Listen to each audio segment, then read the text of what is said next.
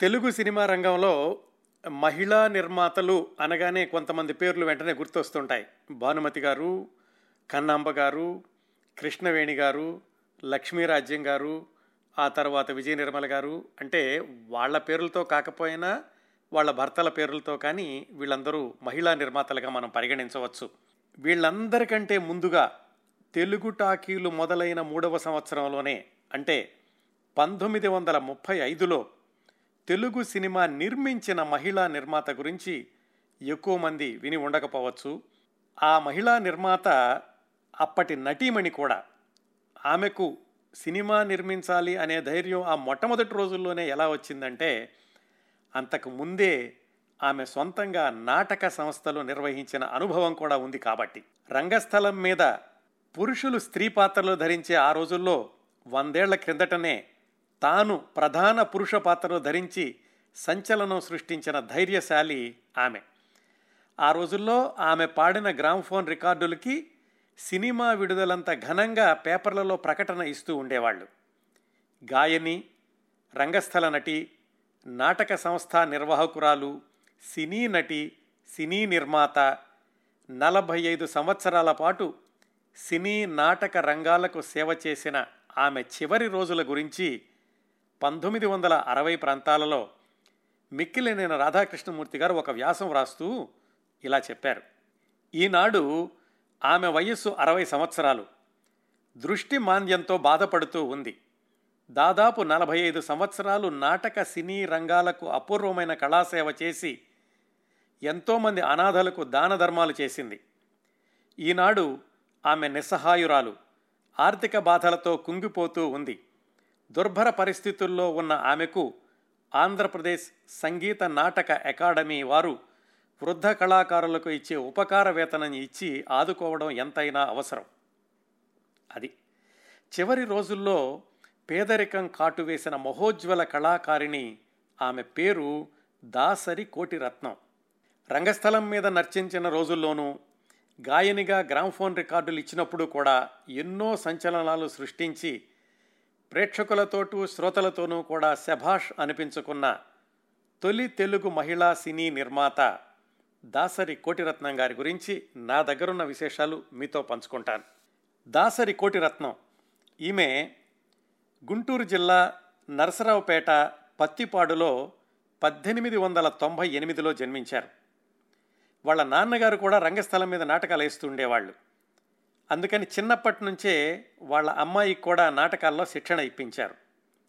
సహజంగానే ఆడపిల్లలైనప్పటికీ బాగా చిన్నపిల్లలుగా ఉన్నప్పుడు వాళ్ళు రంగస్థలం మీద హరిశ్చంద్రలో లోహితాస్యుడు బొబ్బిలి యుద్ధంలో చినరంగారావు లవకుశలో లవుడు కానీ కుశుడు కానీ భక్త ప్రహ్లాదలో ప్రహ్లాదుడు ఇలాంటి పాత్రలు ధరించడం సహజంగా జరుగుతూ ఉండేది.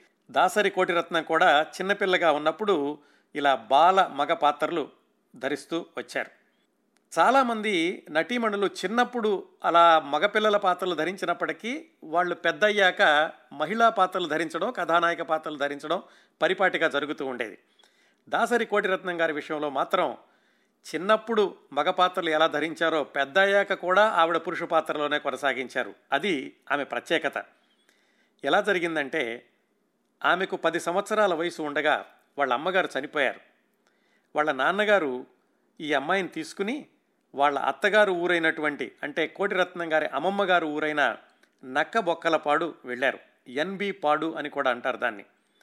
ఆ ఊరు వెళ్ళి ఆమె అక్కడి నుంచి చిన్నపిల్లలుగా నాట నాటకాలు వేస్తూ యుక్త వయసు వచ్చాక నాన్నగారు మీరు నాటకాలు వేశారు మా అందరితో వేయించారు నేనే సొంతంగా నాటక సమాజం ఎందుకు స్థాపించకూడదు అని ధైర్యంతో వాళ్ళ నాన్నగారితో మాట్లాడి ఒక నాటక సమాజాన్ని స్థాపించారు. నక్కబొక్కలపాడు అనేది చాలా చిన్న పల్లెటూరు. ఇదంతా కూడా మనం వంద సంవత్సరాల క్రిందట.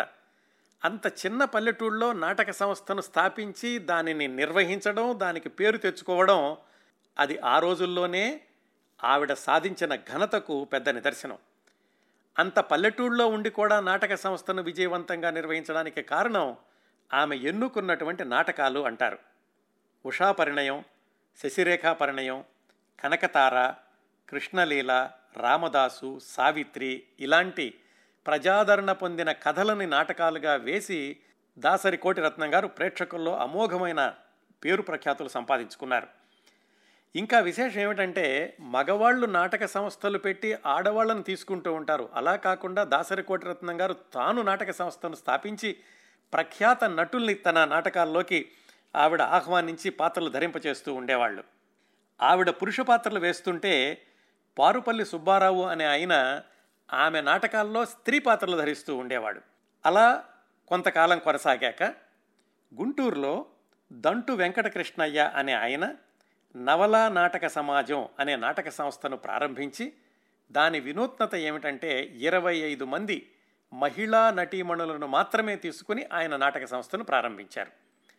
కానీ వాళ్ళు వేసే నాటకాల్లో పురుష పాత్రలు కూడా ఉంటాయి. అందుకని ఆ దంటు వెంకటకృష్ణయ్య గారు దాసరి కోటిరత్నం గారిని గుంటూరు రమ్మని ఆహ్వానించారు. ఆ చిన్న పల్లెటూరులో నాటక సంస్థను ఎంతకాలం నడుపుతావమ్మా? మా నాటక సంస్థలోకి రా. నువ్వు మా నాటకాల్లో పురుష పాత్రలు ధరించుదురు కానీ అని ఆహ్వానించారు.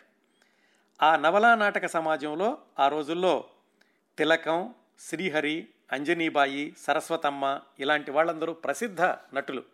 వాళ్ళతో పాటుగా దాసరి కోటిరత్నం గారు కూడా చేరి వాళ్ళు నటించే నాటకాల్లో ఆమె పురుష పాత్రలు ధరిస్తూ ఉండేవాళ్ళు. అలాంటి నాటకాల్లో బాగా పేరు తెచ్చిన నాటకం సతీ అనసూయ. ఆ సతీ అనసూయలో దాసరి కోటిరత్నం గారు కొన్నిసార్లు అనసూయగా వేసేవాళ్ళు. ఎక్కువ సార్లు అత్రి మహామునిగాను నారదుడుగాను సతీ అనసూయలో పాత్రలు ధరించి మెప్పిస్తూ ఉండేవాళ్ళు. ఆ ఒక్క సతీ అనసూయ నాటకాన్నే ఆమె రెండు వందల సార్లు ప్రదర్శించారట ఆ రోజుల్లో. ఆ ఒక్క నాటకాన్ని అన్నిసార్లు ప్రదర్శించినందుకే ఆవిడకి దాదాపుగా వంద పైగా వెండి బంగారు పథకాలు వచ్చాయి. వాటన్నింటిని ఆమె ఒక హారంలాగా రెండు మూడు వరుసలు వచ్చేలాగా గుచ్చి ఏ పాత్ర వేస్తున్నప్పటికీ ఆ వెండి బంగారు పథకాలు ఉన్నటువంటి హారాన్ని ధరిస్తూ ఉండేవాళ్ళట ఆవిడ. ఆ రోజుల్లో దాసరి కోటిరత్నం గారు ఉన్నారు అంటే ఆ నాటకానికి అమోఘమైన ప్రజాదరణ ఉండేది. టికెట్లు వారం రోజులు ముందే అమ్ముడుపోతూ ఉండేయట. అలా కొంతకాలం నవలా నాటక సమాజంలో కొనసాగాక ఆ నాటక సమాజంలో ఉన్నటువంటి రామతిలకం అంజనీబాయి అనేవాళ్ళు ఇంతకుముందు నీకు నాటక సమాజాన్ని నడిపిన అనుభవం ఉంది కదా? మళ్ళా ఎందుకు మనం మొదలు పెట్టకూడదు? ఎవరి దగ్గర మనం నటించడం ఎందుకు? అనే ప్రతిపాదన తెచ్చేసరికి దాసరి రత్నం గారు రెండవసారి మళ్ళీ సొంతంగా నాటక సంస్థను స్థాపించి దాని తరఫున సావిత్రి నాటకాన్ని చాలాసార్లు ప్రదర్శించారు. దాంట్లో కోటిరత్నం గారేమో సత్యవంతుడిగా నటిస్తే కొప్పరపు సుబ్బారావు అనే దానికి దర్శకత్వం చేసేవాళ్ళు. ఆ రోజుల్లో కొప్పరపు సుబ్బారావు గారి నాటకాలంటే చాలా ప్రజాదరణ ఉండేది. అలాంటి ప్రఖ్యాత దర్శకుడిని కూడా తన నాటక సంస్థలోకి తీసుకుని ఆయన దర్శకత్వంలో నాటకాలు ప్రదర్శించినటువంటి ఖ్యాతి కూడా దాసరి కోటిరత్నం గారికి ఆ రోజుల్లోనే దక్కింది. ఆ సావిత్రి నాటకాన్ని మద్రాసులో రాయల్ టాకీస్లో ఒకసారి ప్రదర్శించారు. ఆ ప్రదర్శనకు దేశోద్ధారక కాశీనాథు నాగేశ్వరరావు పంతులు గారు కూడా హాజరయ్యారు. ఆయన కోటిరత్నం గారి నటనను అభినందించడమే కాకుండా ఒక బంగారు కంకణాన్ని కూడా ఆయన బహూకరించారు.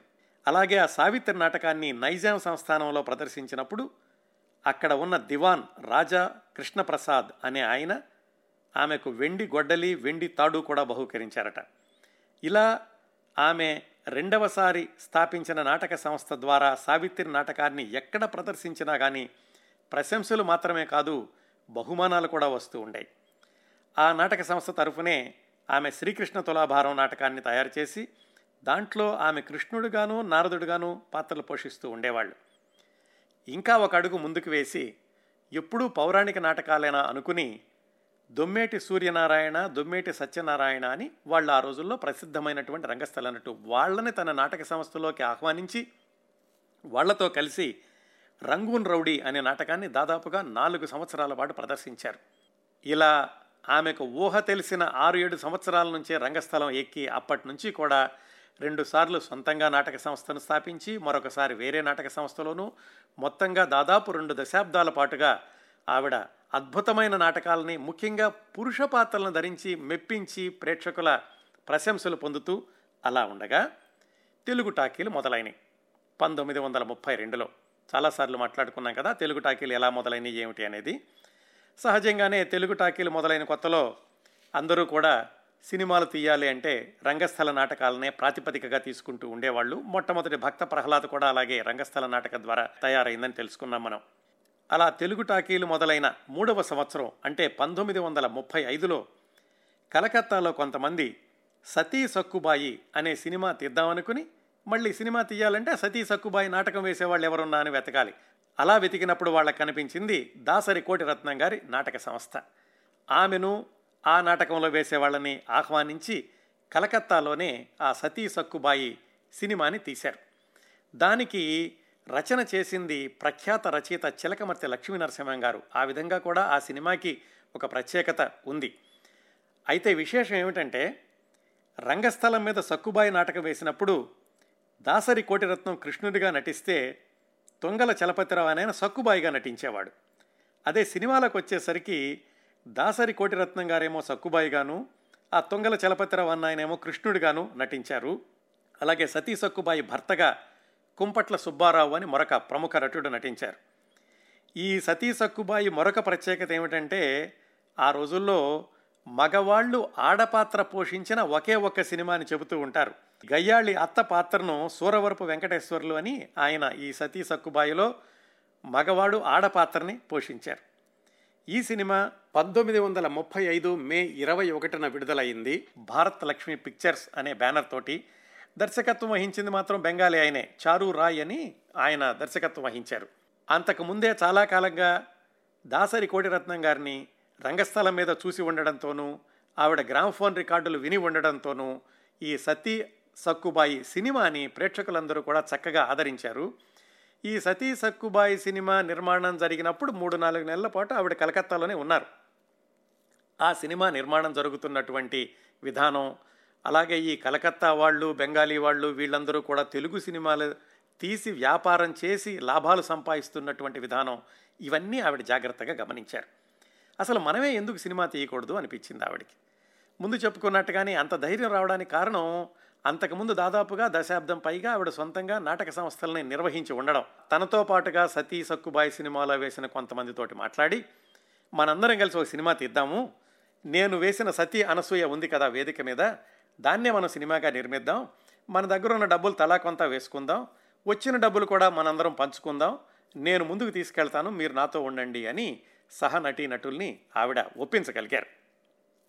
కలకత్తాలో సినిమా తీస్తున్నారు కాబట్టి స్థానికంగా ఆవిడకి మద్దతు కావాలి కాబట్టి అరోరా ఫిలిం కార్పొరేషన్ అనే వాళ్ళతోటి మాట్లాడి వాళ్ళకి చెప్పారు. మేమందరం కలిసి సినిమా తీద్దాం అనుకుంటున్నాం. మీరు కలకత్తా వాళ్ళు కదా మాకు కొంచెం మద్దతు ఇవ్వండి అని వాళ్ళు సరే అన్నారు. అలాగా వాళ్ళ ఉమ్మడి భాగస్వామ్యంతో అదే సంవత్సరం ఇది పంతొమ్మిది వందల ముప్పై ఐదు మేలో ఈ సతీ సక్కుబాయి సినిమా విడుదలైతే వెంటనే ప్రారంభించేసి మూడు నాలుగు నెలల్లోనే పూర్తి చేసి సతీ అనసూయ సినిమాని పంతొమ్మిది వందల ముప్పై ఐదు అక్టోబర్ నాలుగుకే విడుదల చేయగలిగారు. సతీ అనసూయ సినిమా దర్శకుడు మళ్ళీ బెంగాలీ ఆయనే అహీన్ చౌదరి అనే ఆయన. దాంట్లో దాసరికోటి రత్నం గారు అనసూయ వేషం వేశారు. తనతో పాటుగా సతీ సక్కుబాయిలో వేసిన నటులు కూడా కొంతమంది ఈ సతీ అనసూయ సినిమాలో కూడా నటించారు. ఆ విధంగా మహిళా నిర్మాతగా తొలి చిత్ర నిర్మాణం ప్రారంభమైంది విజయవంతంగా ముగిసింది విజయవంతంగా విడుదలైంది ప్రజలు కూడా చక్కగా ఆదరించారు. ఈ రెండు సినిమాలు అయ్యాక కలకత్తాలోని కొన్ని రోజులు ఉన్నారు అక్కడ తయారైనటువంటి లంకా దహనం మోహిని భస్మాసుర వర విక్రయం భానుమతి గారి మొట్టమొదటి సినిమా. అది అలాగే పాండురంగ విఠల్ వీటిల్లో చిన్న చిన్న వేషాలు వేశారు. మరీ ప్రముఖమైన వేషాలు కాదు. కాకపోతే చక్కని గాయని కాబట్టి ఆమెకు అవకాశాలు చాలా చాలా తొందరగానే వచ్చినాయి. అలా పంతొమ్మిది వందల ముప్పై తొమ్మిది వరకు కలకత్తాలోనే ఉండి ఆవిడ సినిమాల్లో చిన్న చిన్న వేషాలు కొనసాగారు. పంతొమ్మిది వందల ముప్పై తొమ్మిది నుంచి మళ్ళీ సినిమా నిర్మాణం అంతా ఇటువైపుకు వచ్చింది. మద్రాసుకి కొల్హాపూర్కి వచ్చేసరికి ఆవిడ ఇటువైపు సినిమాల్లో వద్దామనుకునేసరికే కొత్త కథానాయికలు రావడంతో దాసరి కోటిరత్నం గారికి అవకాశాలు కొంచెం తగ్గినాయి. దాంతో మళ్ళీ ఆవిడకి ఎలాగో ఉంది కదా నాటక రంగం మీద అనుభవం. ఇంతకుముందు తనతో పాటు నాటకాలు వేసిన తొంగల చలపతిరావు సూరిబాబు సూరపు వెంకటే సూరవరపు వెంకటేశ్వర్లు ఇలాంటి వాళ్ళతో కలిసి మళ్ళీ ఆ సక్కుబాయి నాటకాన్ని వేదికల మీదకు తీసుకెళ్ళారు. ఏదైతే ఆవిడ సినిమాగా తీశారో దాన్ని మళ్ళా నాటకంగా వేసినా కానీ సినిమాల కంటే ఎక్కువ మంది హాజరవుతూ ఉండేవారు దాసరి కోటిరత్నం గారి పాటలు ఆ రంగస్థలం మీద నుంచి వినడానికి. పంతొమ్మిది వందల నలభై మూడు నలభై నాలుగు ప్రాంతాల్లో మళ్ళీ ఆవిడ రంగస్థలం నుంచి సినిమా రంగానికి వచ్చారు. అంతకుముందు ఆవిడ నాటకాలు వేసినప్పుడు కన్నాంబ గారితో పరిచయం. కన్నాంబ గారు కూడా నాటకాలు వేస్తూ ఉండేవాళ్ళు. ఆ పరిచయంతో కన్నాంబ గారు దాసరి కోటిరత్నం గారిని మళ్ళీ మద్రాసు ఆహ్వానించారు. కన్నాంబ గారు తీసిన పాదుకా పట్టాభిషేకం అనే సినిమాలో కౌసల్య వేషం ఇచ్చారు దాసరి కోటిరత్నం గారికి అది పంతొమ్మిది వందల నలభై ఐదులో విడుదలైంది. అక్కడి నుంచి దాదాపుగా ఒక పది పదిహేను సంవత్సరాలు ఆవిడ మద్రాసులోనే ఉండి చాలా సినిమాల్లో చిన్న చిన్న వేషాలు వేశారు. విశేషం ఏమిటంటే ఈ పంతొమ్మిది వందల నలభై ఐదులో వచ్చిన పాదుకా పట్టాభిషేకంలో కౌసల్య పాత్రలో ఆవిడ పద్యాలు ఆవిడే పాడుకున్నారు. ఇప్పటికి వింటున్నా కానీ అప్పటికి ఆవిడ వయసు నలభై ఐదు సంవత్సరాలైనా ఆ కంఠంలో మాధుర్యం కానీ గాంభీర్యత కానీ ఏమాత్రం తగ్గలేదు. అందుకనే ఆవిడకి సినిమాల్లో వేషాలు ఇవ్వడానికి అందరూ ముందుకొచ్చేవాళ్ళు కానీ ప్రధాన పాత్రలు కాదు చిన్న చిన్న పాత్రలే నటిస్తూ ఉండేవాళ్ళు. ఆ వరుసలో ఆమె వరూధిని ఎస్వి రంగారావు గారి మొట్టమొదటి సినిమా దానిలో కూడా ఒక చిన్న పాత్ర పోషించారు. ఆ తర్వాత గొల్లభామ చంద్రవంక అగ్ని పరీక్ష బంగారు భూమి ఇలా చాలా సినిమాల్లో నటించారు. సినిమాల్లో నటిస్తున్నంత వరకు ఆవిడకి ఏమీ ఇబ్బందులు లేకుండానే జరిగిపోయింది. పంతొమ్మిది వందల యాభై ఎనిమిదో సంవత్సరం వచ్చేసరికి ఆవిడ కొంచెం లావు అవ్వడం అలాగే గొంతు కూడా దెబ్బతినడం దృష్టి మాంద్యం ఇలాంటివన్నీ ఒకదాని తర్వాత ఒకటి వచ్చినాయి. అప్పటి వరకు ఆవిడ సంపాదించిన డబ్బులన్నీ కూడా ఎక్కువగా దానం చేస్తూ ఉండేవాళ్ళు. వృద్ధ కళాకారులు ఎవరైనా ఎదురైనా కానీ లేకపోతే ఎవరైనా సహాయం అడిగినా కానీ కాదనకుండా దానం చేస్తూ ఉండేవాళ్ళు. దాంతో చిట్ట చివరిలో సినిమా వేషాలు తగ్గాక ఆవిడకి ఆర్థిక ఇబ్బందులు ఎదుర్కోక తప్పలేదు. పంతొమ్మిది వందల అరవై ప్రాంతాల్లో ఆమె మళ్ళా తన సొంత ఊరైనటువంటి నక్కబొక్కలపాడు ఎన్బి పాడు వెళ్ళిపోయారు. అక్కడ ఉండి జీవించడానికే ఇబ్బంది పడుతున్న రోజుల్లోనే పంతొమ్మిది వందల అరవైలో తణుకులో ఆంధ్ర నాటక కళా పరిషత్తు వాళ్ళు సన్మానం చేసి ఆవిడకి కొంత ఆర్థిక సహాయం చేశారు. ఆ రోజుల్లోనే మిక్కిలినేని రాధాకృష్ణమూర్తి గారు ఆమె గురించి పేపర్లలో వ్యాసాలు వ్రాసి ఇలాగ ఆవిడ ఇబ్బంది పడుతున్నారు ఆవిడకి సహాయం కావాలి అని పది మందికి చెప్పినప్పుడు ఆంధ్రప్రదేశ్ సంగీత నాటక అకాడమీ వాళ్ళు ఆమెకు నెలసరి ఆర్థిక సహాయాన్ని అందచేశారు. చివరి రోజుల్లో అలా ఆర్థికపరమైన ఇబ్బందులతోటే కొనసాగుతూ అనారోగ్యంతో కూడా పోరాడుతూ చిట్ట చివరకు పంతొమ్మిది వందల డెబ్భై రెండు డిసెంబర్లో చిలకలూరిపేటలో కన్నుమూశారు ఇదండి తొలి తెలుగు మహిళా నిర్మాత కథ. చాలామంది కళాకారులు జీవితాలు వేదిక మీద ఉన్నప్పుడు అలాగే వెండితెర మీద ఉన్నప్పుడు మహాద్భుతంగా సాగుతూ ఉంటాయి. ఆ చిట్ట చివరిలో కూడా ఆ వైభవాన్ని కొనసాగించడం అనేది కొంతమందికే సాధ్యపడుతుందేమో. దాసరి కోటిరత్నం గారి విషయంలో కూడా అది తారుమారైంది. చిట్ట చివరిలో ఆమె ఆర్థిక ఇబ్బందులు ఎదుర్కోక తప్పలేదు. అలాగే ఆవిడ ఈ లోకం నుంచి నిష్క్రమించారు. దాసరి కోటిరత్నం గారి గురించి మొదలి నాగభూషణ శర్మ గారు వ్రాసిన వ్యాసంలోని వాక్యాలతో ఈ కార్యక్రమాన్ని ముగిస్తాను. ఎంత చక్కని అభినయమో అంత చక్కని గాత్రం. సినిమాలలో గొప్పగా రాణించలేకపోయినా ఆమె గానానికి చివరి వరకు ప్రేక్షకుల మన్నన ఉండేది. సినిమా నటిగా నిర్మాతగా రంగస్థల నటిగా సమాజ నిర్వాహకురాలిగా దాసరి కోటిరత్నం ఒక చరిత్రనే సృష్టించారు అనడంలో అతిశయోక్తి లేదు. అది ఆయన వ్రాసిన వాక్యాలు. నిజంగానే ఆమె ఒక చరిత్ర సృష్టించారు కానీ ఆ చరిత్రకి ముగింపు విషాదాంతం అవడమే కొంతమంది కళాకారులకున్న శాపమేమో అనిపిస్తూ ఉంటుంది.